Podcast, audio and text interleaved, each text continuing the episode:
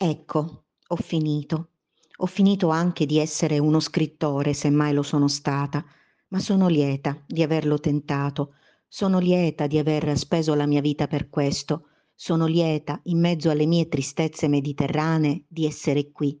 E dirvi com'è bello pensare strutture di luce e gettarle come reti aeree sulla terra, perché essa non sia più quel luogo buio e perduto che a molti appare, o quel luogo di schiavi che a molti si dimostra, se vengono a occupare i linguaggi, il respiro, la dignità delle persone, a dirvi come sia buona la terra e il primo dei valori e da difendere in ogni momento, nei suoi paesi, anche nei suoi boschi, nelle sorgenti, nelle campagne, dovunque siano occhi, anche occhi di uccello o domestico o selvatico animale, dovunque siano occhi che vi guardano con pace o paura, là vi è qualcosa di celeste e bisogna onorarlo e difenderlo, So questo, che la terra è un corpo celeste, che la vita che vi si espande da tempi immemorabili è prima dell'uomo, prima ancora della cultura, e chiede di continuare a essere e a essere amata, come l'uomo chiede di continuare a essere e a essere accettato,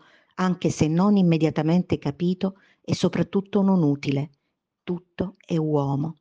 Io sono dalla parte di quanti credono nell'assoluta santità di un albero o di una bestia, nel diritto dell'albero, della bestia, di vivere serenamente, rispettati tutto il loro tempo. Sono dalla parte della voce increata che si libera in ogni essere e della dignità di ogni essere, al di là di tutte le barriere, e sono per il rispetto e l'amore che si deve loro.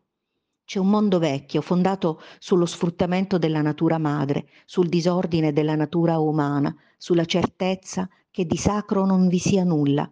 Io rispondo che tutto è divino e intoccabile e più sacri di ogni cosa sono le sorgenti, le nubi, i boschi e i loro piccoli abitanti.